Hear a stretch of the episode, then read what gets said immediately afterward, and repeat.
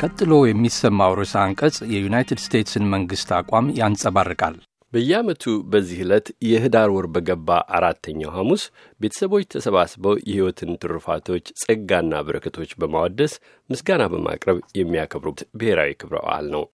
ክብረ በዓሉ ዘመን የጠገበ መሆኑን በማስታወስ የተንደረደረው የዕለቱ ርዕሰ አንቀጽ ከመጀመሪያዎቹ እንግሊዛውያን ሰፋሪዎች አንዳንዶቹ ወዲህ ወደ ሰሜን አሜሪካ ከገቡበት እንደ አውሮፓውያን ዘመን አቆጣጠር በ1620ዎቹ እምብዛም ለሰዎች መኖሪያ በማያመቸው ጫካና እጅግ የከፋ የክረምት ወራት አሳልፈው የመጀመሪያውን የአማረ የሰብል ምርት መሰብሰብ መቻላቸውን ተከትሎ የገጠማቸውን መልካም ዕድል ለማወደስ ፋታ ከወሰዱበት ጊዜ አንስቶ መከበር መጀመሩን ይጠቁማል። በአብዛኛው የዓለም ሀገሮች ከመኸር ወቅት ጋር የሚገጣጠመው የዩናይት ስቴትሱ የምስጋና ቀን ክብረ በዓል በቪየትናም የቹንግቱ አሊያም ሆሞ የሚል መጠሪያ ከተሰጠው የጋናው ብሔራዊ ክብረ በዓል ጋር ተመሳሳይነቱ ይዘገባል።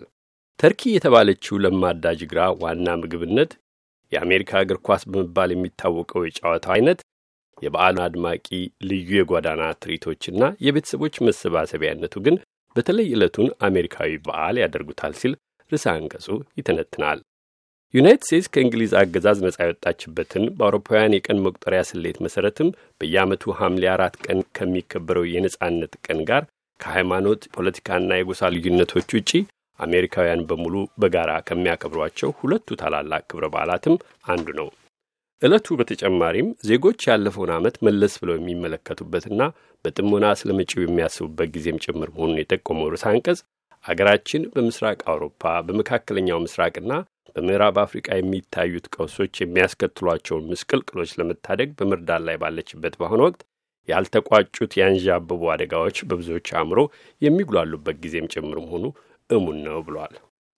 አሜሪካውያን በእርስ በርስ ጦርነት ተጠምደው ይህን በመሰሉ እጅግ አሳሳቢ ሁኔታዎች ተከበው በነበሩበት ወቅት ነው ፕሬዚዳንት አብርሃም ሊንከን የዛሬውን የምስጋና ቀን እንደ አውሮፓውያን የዘመን አቆጣጠር ጥቅምት 3 ቀን 1963 ዓ ም ለመጀመሪያ ጊዜ በኦፊሴል የአገሪቱ ብሔራዊ ክብረ በዓልነት የሰየሙት።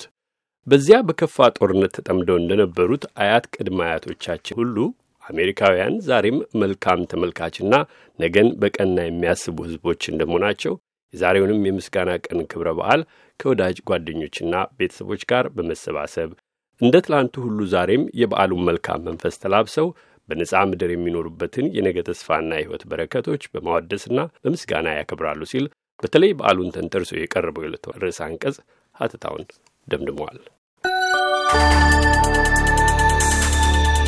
ቀደም ሲል የሰማችሁት ርዕሰ አንቀጽ የዩናይትድ ስቴትስን መንግሥት አቋም የሚያንጸባርቅ ነበር።